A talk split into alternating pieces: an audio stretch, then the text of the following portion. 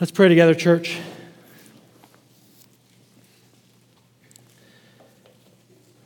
First Peter chapter 4 verse 17 For it is time for judgment to begin at the household of God. And if it begins with us, what will be the outcome for those who do not obey the gospel of God? Father, as we come to your word this morning, we pray you would give us hearts of self examination, that you would help us to consider ourselves. And Father, we pray we would never, ever treat the things of God lightly.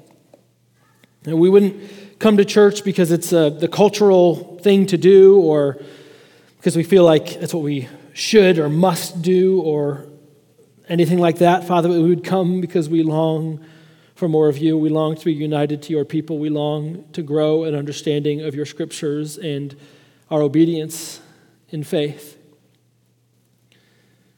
Father, I pray as we consider realities of judgment, of, uh, yeah, of wrath for those opposed to you, that you would guard us, Father, from a flippancy as we handle these things. Father, I pray we would be found ready at Christ's return and that you would use uh, just these meager words in this next few minutes, Father, to exalt your Son in our hearts and prepare us for his return. We love you and we pray these things in Jesus' name. Amen. Well, I am uh, now at one of my favorite stages of parenting, which involves me getting to read books I want to read anyway with my kids.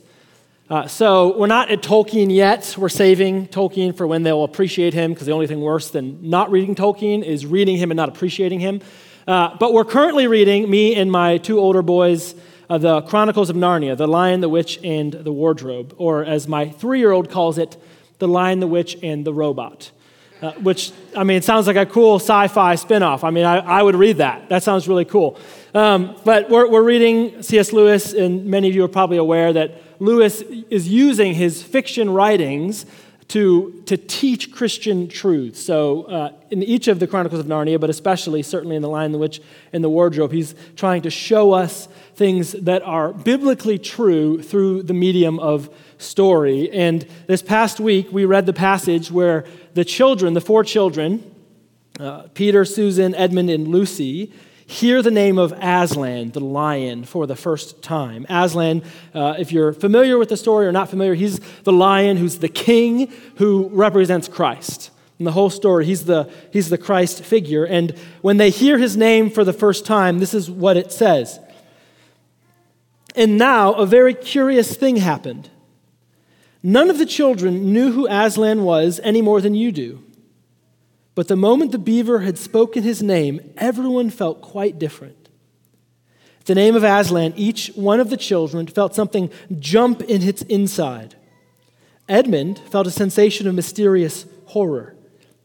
Peter felt suddenly brave and adventurous. Susan felt as if some delicious smell or delightful strain of music had just floated by her. And Lucy got the feeling you have when you wake up in the morning and realize that it is the beginning of the holidays or the beginning of summer.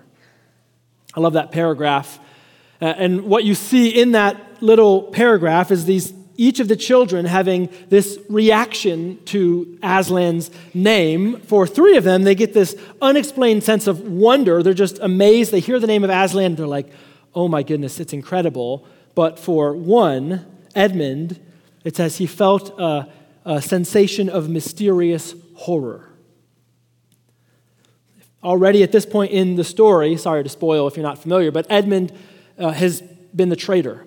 He has allied himself with the White Witch. He's, he's entered into an alliance with this false queen of Narnia, and she's promised him that if he's on her side, he can be king of Narnia someday. And so the name of the true king of Aslan terrifies him.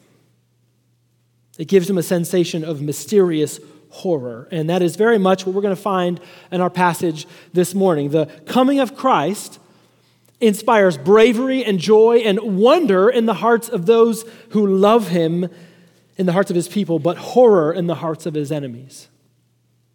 Those who want authority for themselves, who want to cling to their own power when the true king comes, the name of Jesus is one of mysterious horror. So, if you've been tracking with us through the Gospel of Matthew, we are now in the final week of Jesus' life. So, the last eight chapters, roughly, of Matthew's Gospel are just one week.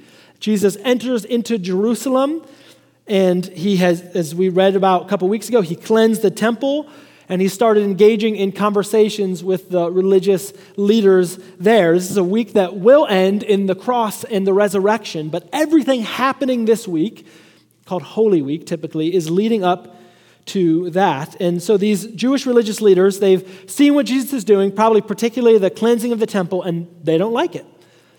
And they go to him and they challenge his authority to do something like that. What gives you the right to come in our temple and flip tables around? What gives you the right to teach these people about the things of God? And so Jesus has been explaining, he's been answering them with a series of parables.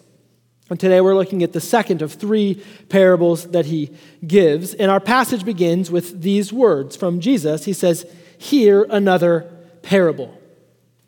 And at this point in Matthew, we've seen enough parables that you're probably relatively familiar with how they work, but it's been kind of a while since we've seen one. And, and this one in particular that we're going to look at is a fairly complex uh, parable. It's got a lot going on, and it's, and it's fairly significant. So I just want to just take a, a brief second and remind you how parables work. So it's not something we often use in our kind of modern vernacular. We talk about parables. It's, it's very specific to Jesus typically when we talk about them. Uh, but the word parable comes from two Greek words, para and balo, and together they mean to put beside.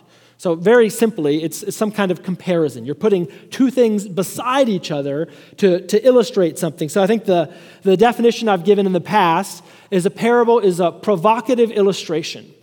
So it's an illustration. It's putting two things next to each other so we can compare, but it's, it's also meant to be provocative. It's, it's supposed to uh, provoke our minds. It's supposed to get us thinking what is Jesus doing? Why did he use that particular metaphor? What is the point? So that's how parables work. And to approach Jesus' parable this morning, we're actually going to look at it twice. So, first, I'm going to run through the parable verse by verse, and we're going to kind of note all the details what's going on in the parable. Uh, it's, this is different from our context. A parable about farmers and a vineyard and a master, and you know we live in McKinney, Texas, and so some of us might be like, "What's going on here?"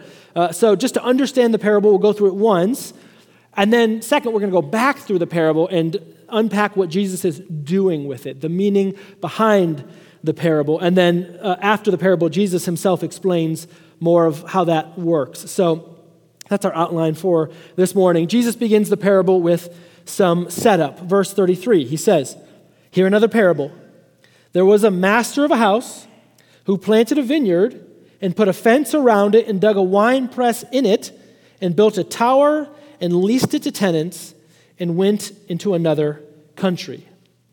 All right, Jesus is giving us the setup, and, and, look at what he gives us. We have a master, we have a vineyard with a fence and a watchtower and a wine vat, uh, and we have some tenants. And just from that one verse, there's two things I want you to see Jesus is doing. There's two things his audience would have immediately recognized from the setup that he's giving. And the first is that this vineyard is being given every possible chance of success. The vineyard's being given every possible chance of success. The master's not messing around. Uh, so for Christmas, uh, my older two boys uh, both got these little, I think from my mom or someone, these little bonsai tree starter kits.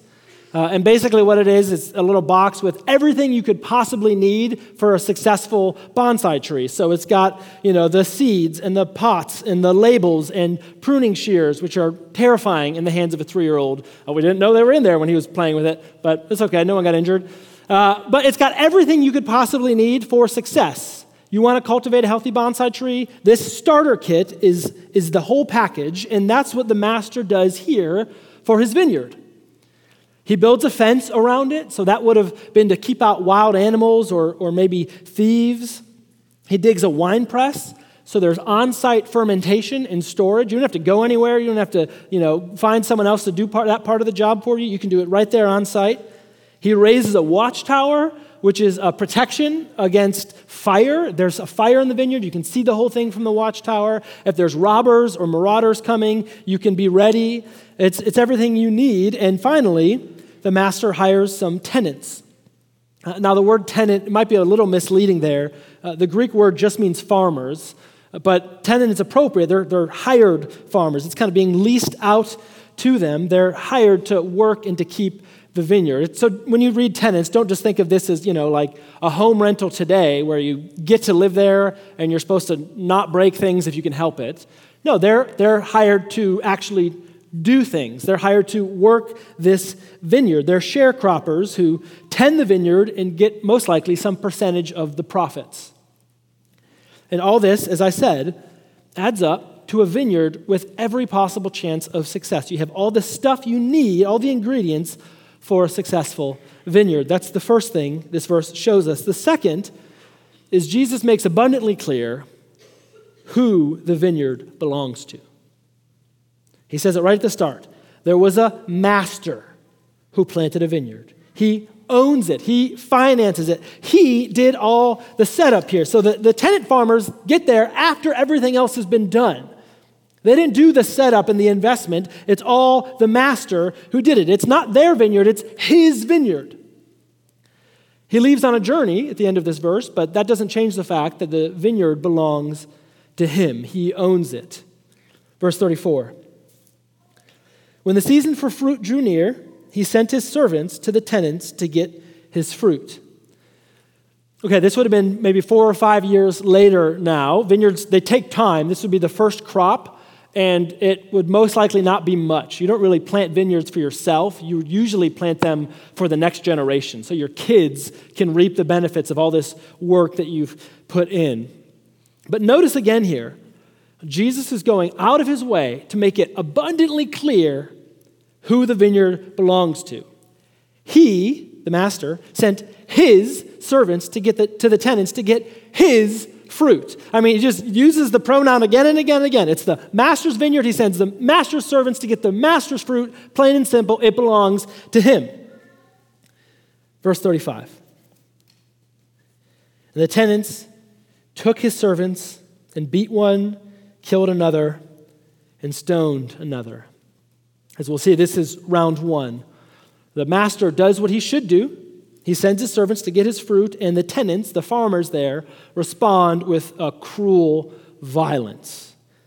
They get actually creative with their wickedness. They don't just reject the master's claim, no, thank you, we're all right, we'll keep it for ourselves. They, they beat one, they kill one, and they stone another of the servants. It's a it's a intentional cruelty. It's not a crime of passion when you start getting creative with how you abuse someone. That's what we see happening with these tenants. There is an intentionality to their violence, it is cruel.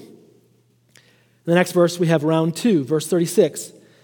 Again, he sent other servants, more than the first, and they did the same to them. So again, same story, just, just worse this time. It's a violent response to a reasonable demand. It's his vineyard, he's entitled to the produce, but they, the tenants kill and attack his servants. And we might ask, what's happened? What's, what's gone on? Well, the parable doesn't tell us specifically, but we can, we can imagine that after you know, four to five years waiting for this first crop to come, the tenants have got comfortable.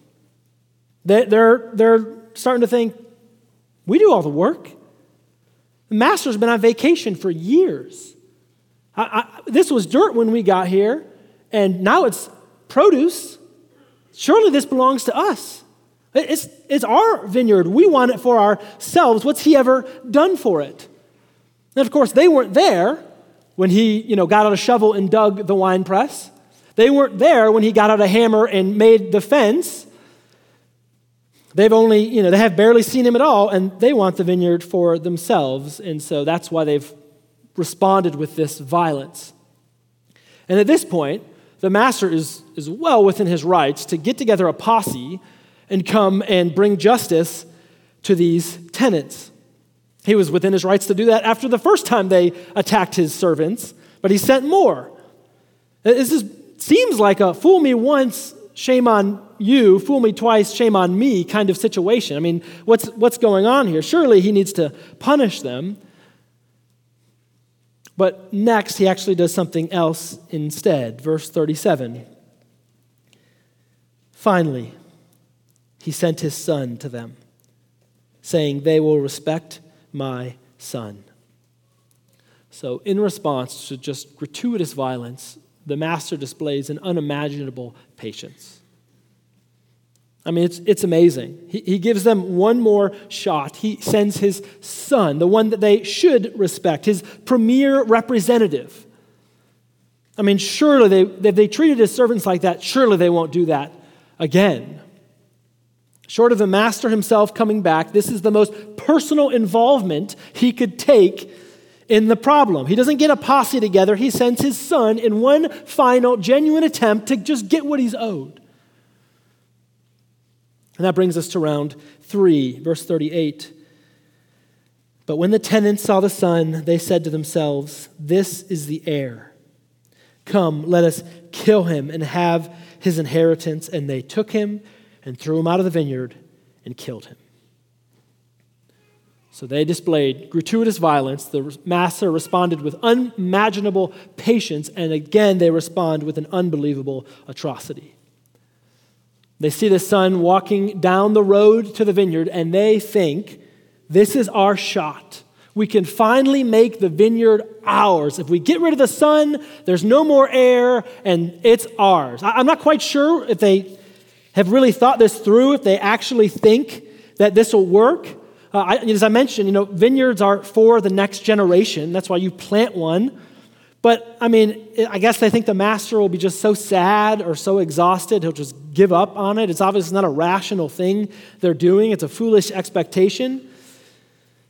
But whatever the reason, they do it. They throw him out of the vineyard and they kill the son. And then Jesus concludes the parable by breaking the fourth wall. So he actually looks up to his audience, to the Jewish leaders he's speaking to, and he asks them to finish the story. Verse 40 When therefore the owner of the vineyard comes, what will he do to those tenants? So he's asking them, What do you think is going to happen? And they, this is the Jewish religious leaders, they said to him, He will put those wretches to a miserable death and let out the vineyard to other tenants who will give him the fruits in their seasons. So you can just hear it in their tone, in their words. The Jewish leaders are just disgusted at these tenants. He will put those wretches to a miserable death. And not only that, not only do they expect judgment, but they also expect the master will go and he will find some farmers, some tenants who will actually do their job, who will do what the master expects them to do, who will give him the fruit that he is owed. So there's two things they're expecting judgment and new tenants. And both of those hinge, as we see in the parable, both of those hinge on the one thing the wicked tenants didn't account for the return of the master. He's coming back. They'd assumed he'd be on vacation forever, but Jesus says when he comes, not if he comes, when he comes. The master will return. So that is that's the parable. And the question next then is what is Jesus doing? What's he, what's he showing us? What's his point? Well, quite simply, this is a parable about the past, present, and future of God's people. As Jesus is telling it, in the, in the first century, he's describing the past, present, and future of God's people. And that becomes abundantly clear from what Jesus says next in our passage, which we'll get to, but it's already clear when we recognize that Jesus is rewriting Isaiah chapter 5. Jesus is rewriting Isaiah chapter 5. If you've got a Bible in your hands, you're going to want to turn there. We'll have it on the screen. But just, just listen, take a look at what Isaiah chapter 5 says. It's, it's a lengthier passage, but I want you to just pay attention, see what Isaiah is saying 800 years before Jesus. My beloved had a vineyard on a very fertile hill. He dug it and cleared it of stones and planted it with choice vines. He built a watchtower in the midst of it, and hewed out a wine vat in it, and he looked for it to yield grapes, but it yielded wild grapes. And now, O inhabitants of Jerusalem and men of Judah, judge between me and my vineyard. What more was there to do for my vineyard that I have not done in it? When I looked for it to yield grapes, why did it yield wild grapes? And now I will tell you what I will do to my vineyard. I will remove its hedge, and it shall be devoured. I will break down its wall, and it shall be trampled down. I will make it a waste. It shall not be pruned or hoed, and briers and thorns shall grow up. I will also command the clouds that they rain no rain upon it. For the vineyard of the Lord of hosts is the house of Israel, and the men of Judah are his pleasant planting, and he looked for justice, but behold bloodshed for righteousness, but behold, an outcry. That whole passage is crazy familiar if you just read Matthew chapter 21. Jesus is rewriting Isaiah chapter 5. We're not going to do all, go through all the details of it, but I'll just note some similarities. Right? The vineyard is being given every chance of success. I mean, the Lord even says, What more was there to do for my vineyard that I haven't done? I mean, it was set up for success. This vineyard should have been great. And even some of the features are identical. There's a watchtower and a wine vat. We've seen those.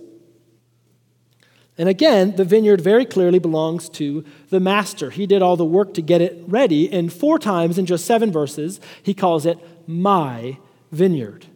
It belongs to him. And again, at the end, when the result isn't what it ought to be, there is a judgment for the failure to produce the fruit at the master's return. But one of the kind of slight differences here in Isaiah chapter 5 is that the elements of the metaphor are identified for us. There in verse 7, you can see it. He, he just tells us, which is nice. The master is the Lord. The fruit he expects is righteousness. He says, I looked for justice, but there's no justice. He's expecting righteousness, and the vineyard itself is the house of Israel. So the whole vineyard image is a metaphor for God's Old Testament people. Throughout the Old Testament, we actually consistently see this metaphor being used a, a vine or a fig tree, which we talked about a couple weeks ago, or just various kind of uh, agricultural images for God's people, and the vineyard is one of the main ones. So, with, with Isaiah 5 in mind, as we go back through the parable, we can reasonably assume that what Jesus is doing is reusing some of the same metaphorical aspects. So, the master obviously is again God. The vineyard is again Israel, and the fruit he expects is again righteousness. So, with that in mind, let's, let's look back at Jesus' parable now. As I said, this is the past, the present, and the future of God's people.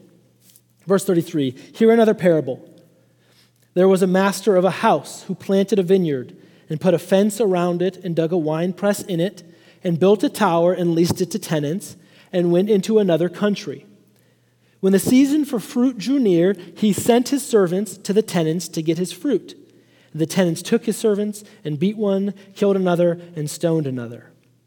Again, he sent other servants more than the first, and they did the same to them. Those first four verses, what is Jesus doing? This is the summary of God's people in the past. The first four verses, this is what this is Old Testament Israel. This is the summary of how things went. Very simply, in the Old Testament, God's people were given every possible chance of success. They had the wealth of the scriptures. They were given the promised land. They had the prophets. God set them up to succeed. And how did they respond? They acted like they owned the place. They made up their own rules. They ignored the, what God gave them and they ignored God Himself. They acted like He's away on a vacation, never coming back. We don't have to worry about it. We can do what we want. So, what did God do? He sent his prophets. That's the servants in the parable who are sent to collect the fruit. Actually, it's interesting. There's the, the first servants, and then there says there were more sent. Some scholars think that might be the former prophets and the latter prophets, which there's more latter prophets. D- doesn't spell that out specifically, but maybe it's possible. But God sent his prophets to call them to righteousness, to collect the fruit that he was owed. And just like in the parable, Israel responded to God's prophets with creative violence. Being called to be a prophet in the Old Testament was one of the most terrifying callings you could get. Uh, you guys remember the show Dirty Jobs? Is that you know, kind of still in our collective consciousness, right? Discovery Channel, Mike Rowe. Uh, and it's basically like, you know, be a shark suit tester. You know, like, we made this shark suit. Let's see if it works. Jump in the water and get a bunch of sharks to attack you, and we'll see if you survive. Like, it's basically like, that's the dirty jobs, right? That is what an Old Testament prophet was basically meant to do. Go tell all these people they're going to hate you. They're not going to listen, but go tell them what God demands of them, and then they'll probably kill you. See, for the most part, it wasn't even the Assyrians are the obvious bad guy who was killing God's prophets. For the most part, it was the leaders of God's people. That's the consistent story of the Old Testament. And yet, and yet, one thing you can't miss when you read the Old Testament is that God, just like the master here, God was incredibly long suffering. In response to gratuitous violence, he again and again displayed unimaginable patience. Not because they deserved it, not because their sin wasn't so bad, but because it's just who he is. He's a God who's patient, who loves his people and longs for them to walk in righteousness and isn't just going to, you know, zap them with a lightning bolt at the first time they mess up. We see that Exodus 34, God reveals himself to Moses, and this is how he just describes himself. He says, This is who I am the Lord, the Lord, a God merciful and gracious, slow to anger, abounding in steadfast love and faithfulness. God told them that in Exodus 34, and the entire rest of the Old Testament is God proving it again and again and again. He brings justice. Yeah, he brings Isaiah 5, he brings the exile. He takes them out of the land. But he is unbelievably long suffering and patient. That's who he is. And as Jesus is here speaking to Israel, he's in Jerusalem, he's in the capital city, he's giving them their own history. He's describing their own past, blessed in every way, unbelievably wicked in response, and yet still cared for by a patient God. And then he moves to the present tense, and the heights of that patience are revealed in a way they have never been revealed before. Verse 37 Finally, he sent his son to them. So, this is very clearly where Jesus diverges from Isaiah chapter 5 and introduces a new character to the story. This is where the parable shifts, as I said, from the past to the present, because Jesus, the Son of God Himself, puts Himself in the parable. Here He is in Jerusalem. He's come to His Father's vineyard. And what do they do to Him? Verse 39 they took him and threw him out of the vineyard and killed him. Did you notice the first time we read that how weirdly specific it is? They take him, throw him outside of the vineyard, and then they kill him. Why does Jesus go through that level of detail? Because that's what they will do to him. They will take him outside of Jerusalem and they will kill him. The Jewish leaders, in cooperation with the Romans, will take him outside of the city to crucify him. And we, the tenants plan, verse 38, they say, we, see the son, we'll kill him, maybe we'll get his inheritance. As, as we get towards the end of Matthew, the, the trial scenes before the crucifixion, we're going to find that Jesus is killed not because he's some rebel upstart, he's killed for being exactly who he is, for being the son and they don't like it. They reject him. He is the heir to God's kingdom. He's the true king, and the Jewish leaders will kill him for that very reason, and they will declare, We have no king but Caesar. Their ultimate rejection of God. As Jesus tells the parable in the first century. That's the present reality for God's people. And verse 40 through 41 shows us the future. When, therefore, the owner of the vineyard comes, what will he do to those tenants? And they said to him, He will put those wretches to a miserable death and let out the vineyard to other tenants who will give him the fruits in their seasons. It's, it's interesting there in verse 40, the, the word translated owner is, is a different word than how the master of the vineyard has been referred to throughout the whole parable. It was, he was just called a master. Actually, was the owner of the home, is how it was referred to earlier. Here, it's the Greek word kurios, which is how the Old Testament translates the divine name Yahweh. So Jesus is, is pushing the limits of reality, or, or the limits between reality and the story. And he's, he's making it very clear who this master is. And that continues when he breaks the fourth wall, as I said, and invites the Jewish leaders themselves, the tenant farmers in the flesh, because they're the ones who have been the leaders of God's people, who have rejected the prophets. He invites them to pronounce the terms of their own destruction. They say he will put those wretches to a miserable death. That's the future. It's what's coming. The master will return, and that means two things it means judgment, we'll get to that in a little bit, and it means a transfer of the lease. New tenants. God will give the care of his vineyard into the hands of those who will produce the fruits of righteousness. As Carl showed last week in our passage from last Sunday, membership in the kingdom of God is no longer going to be limited to those who come from the right background. You don't have to be like, like Jewish, you don't have to have the right family history. It will include tax collectors and sinners and prostitutes and Gentiles who will but repent, believe, and serve this master. There, is, there are new tenants coming in. Jesus is announcing big changes ahead for the vineyard, for God's people judgment on their sin and a transfer of the lease. And then, in the passage, part of the passage we haven't gotten to yet, he actually begins to explain how this is going to happen. Verse 42. And Jesus said to them, Have you never read in the scriptures? The stone that the builders rejected has become the cornerstone. This was the Lord's doing, and it is marvelous in our eyes.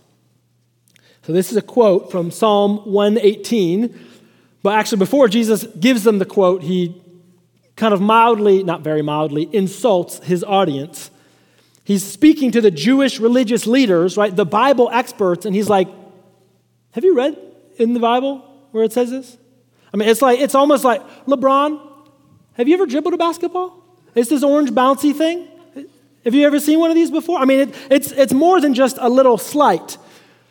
But Jesus isn't just slighting them because he likes to, you know, own them because that's, that's the cool thing to do. No, he's actually, he's serving the very point he's going to make. They haven't paid attention to the scriptures. The very point he's making when he quotes Psalm 118 is that this future ahead, what he's promising is coming for God's people, is not some unforeseen turn in the road. You should have seen this coming. This is how God has always acted, and this is how He has promised to act again. The stone the builders rejected has become the cornerstone.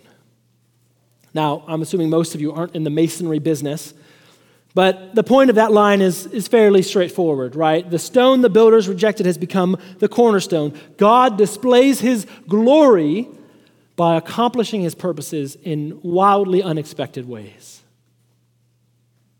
the stone, the, the experts, right, the builders, cast aside. They look at the stone, this is a dumb stone. We don't need this stone. We're throwing it over here. We're not going to build with that stone. That's the one that God says, give me that stone. I'm going to build on that stone. And in fact, I'm going to make it the most foundational piece of the building, the cornerstone.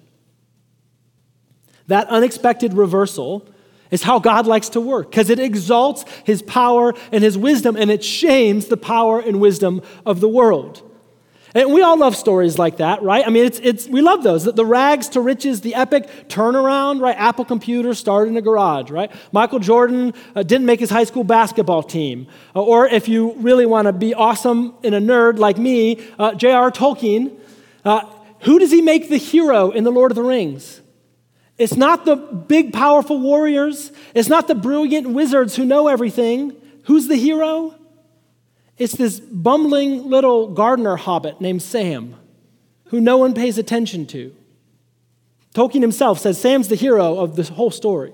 He's the hero of the whole trilogy. It's a shocking reversal of expectations. That's how God loves to work. And Jesus is saying, He's doing it again. He's doing it again. He's building something immense and grand and wonderful, but He's going to do it to the one who is rejected, despised, and cast aside. And obviously, he's speaking of himself. Jesus is the rejected stone, which God will raise up a mighty building upon the church of Christ, which today has stood for 2,000 years. It is continuing to advance in the world. And don't miss this, brothers and sisters. This whole big Christianity thing got its start with a man whose body was broken and blood was shed on a cross 2,000 years ago. It all began with weakness and rejection. That is the stone on which God has raised his church, and he continues, he continues to build his church in those same unexpected ways. Today, I sometimes feel we have a problem with God working this way. We don't actually think that's how He likes to work or how He has worked or how He will work. Uh, in American evangelicalism, we still gravitate toward what's, what's impressive, what's powerful, what's popular, as if, as if the success of the church depends on just more NFL quarterbacks loving Jesus. That's not how God has designed most of these things to work. That's not how he delights. Sure, does he save NFL quarterbacks? Yes, praise God. But realize this, Parkway, our faith was not founded on someone with just remarkable talent or popularity or, or genius who made a brilliant discovery, something powerful in the eyes of the world. No, all the way down at the roots of the Christian religion, we find weakness and rejection. We find a cross, and by God's grace, an empty tomb. That's where it started, and that's how it keeps going. What the world counts as strength, big crowds, big budgets, not typically how God likes to work. No, he tends to work among the unimpressive and the cast aside because that, more than anything, displays his marvelous power. Our goal, church, our goal should never to be be to be great by some worldly standard, whatever it might be, whatever we might fit in that gap, some worldly measure of success or popularity or power. Our goal, should God have it for us, should be to simply embrace obscurity and rejection, and that's how He will design, desire to work in and through us. If it looks like weakness to the world, we praise God because that's how He likes to work. 2 Corinthians chapter 4 verse 7 we have this treasure in jars of clay. Why? To show that the surpassing power belongs to God and not to us. Remember Jesus was the cornerstone because he was cast aside. Without the cross there is no empty tomb. Our weakness is nothing but a chance to see God's strength but the religious leaders, the powers that be, they rejected Jesus. And because of that rejection, Jesus promised them judgment. Verse 43 Therefore, I tell you, the kingdom of God will be taken away from you and given to a people producing its fruits, and the one who falls on this stone will be broken to pieces, and when it falls on anyone, it will crush him. When the chief priests and the Pharisees heard his parables, they perceived that he was speaking about them. Now, notice what Jesus is doing here. He's speaking very directly to his own audience, these Jewish religious leaders. He says, You. It will be taken from you, you religious leaders, you wicked tenants, you builders who have rejected the cornerstone. The kingdom of God will be taken from you. The stone is the cornerstone of the kingdom, but it is also the mechanism of their condemnation. It's a stone for building, but it is also a stone for breaking. The cornerstone is also the crushing stone. Now, we're all, if you've been in the church for really any amount of time, we're all fairly familiar with the good news about Jesus, and we should be. Christ is grace for the wicked, He is a welcome for the outsider. That is glorious, wonderful news. But there's bad news too. The return of the master is bad news for the tenants. The new cornerstone is bad news for the builders who rejected it. What does Jesus mean for the humble and the faithful? Wonderful, wonderful, wonderful things. But what does he mean for those who have rejected him in an effort to hold on to their own power, like the Jewish religious leaders here? For them, he's not the cornerstone, he's the crushing stone. The kingdom will be taken from them and given to a people producing its fruit. And the Lion, the Witch, and the Wardrobe, this is what Edmund knew intuitively when he heard Aslan's name. He knew this is bad news for me. This is bad news for me. He sided with the White Witch. She's promised he'll reign in Narnia, so the return of the true king is terrifying. And this is a word of caution to all those who would lead God's people today. Later in Matthew, Jesus' condemnation, it will expand to all the Jews who reject him, but he starts, as he always starts, with the leadership, with those in authority. And I, will just say, I feel this weight even as I stand up here and preach God's word to you. See, the Bible is clear, as Paul says in Ephesians, that those who preach the word, pastors and teachers, are gifts that God gives his people. But James also says those who teach will be held to a higher standard, they will be judged with greater strictness. Hebrews says leaders will give an account for their people before God. Positions of authority in among Christ's people are hazardous. Look at the Old Testament prophets. And we see that clearly here with the religious leaders. Jesus starts his condemnation with them. See, what was the tenant's mistake? The farmers who had the vineyard leased out to them, what did they fail to remember? They failed to remember the vineyard was never theirs, it was the master's vineyard. If you've been a Christian in America for, again, really any amount of time, you've probably heard stories, scandal, pastors who have failed in some capacity, whether a moral scandal or you know, aggressive bullying, leadership, whatever it might be. And I'm, I'm not in a position to you know, give some kind of autopsy on any of those, what went wrong or anything, but, but there has to be. There has to be at the root some part of it where a pastor is always on the road to failure the second he starts thinking it's his church and not Christ's.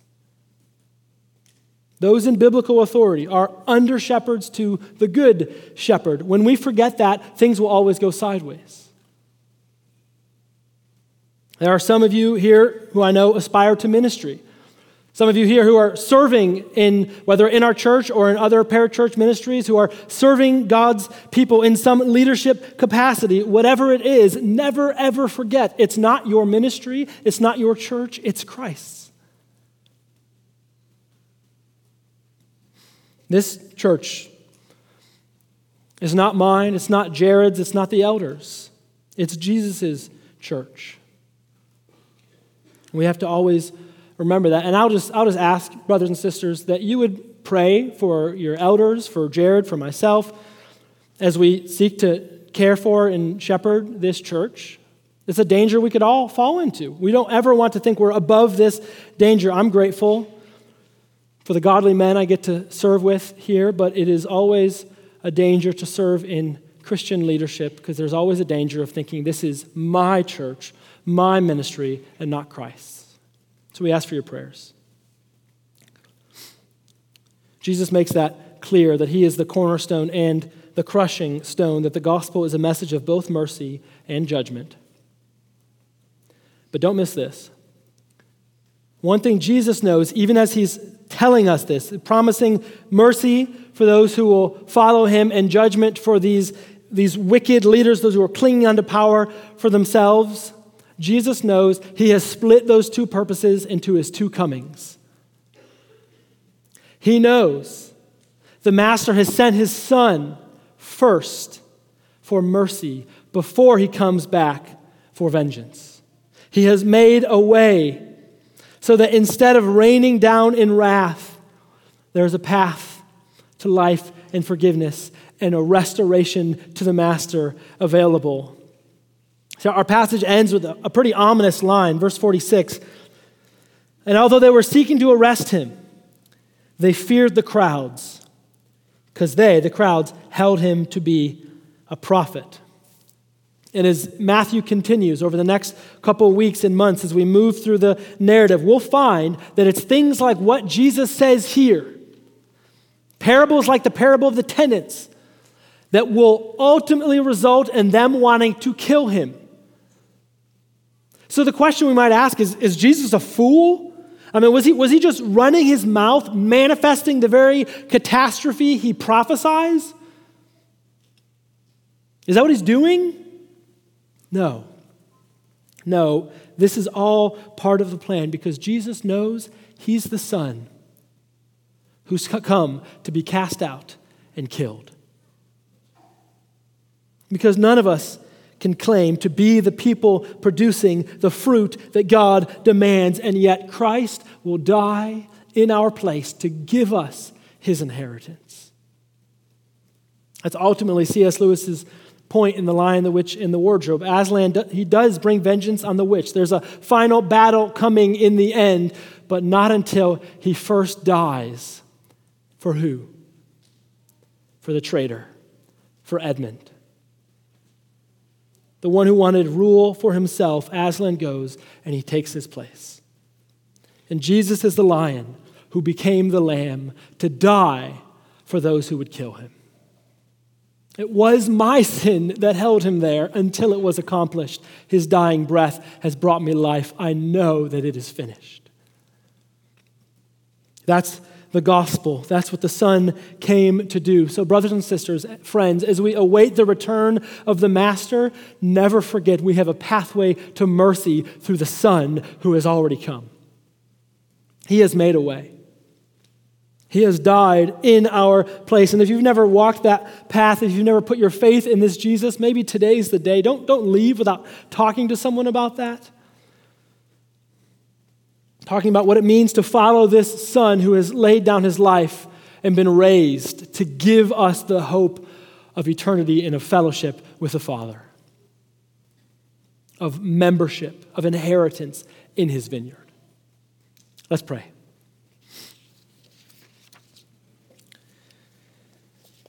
God, you are good, and your word is good.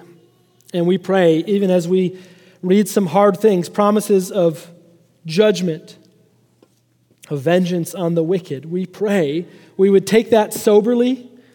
We would also recognize the wonderful hope we have in the Son. That you're not just patient with us, but that you actually sent your Son to die in our place, to bear the wrath so that we might be one with you and have his inheritance through faith. Help us to look to the Son and joyfully, not in fear, but joyfully await the return of the Master. We pray that in Jesus' name. Amen.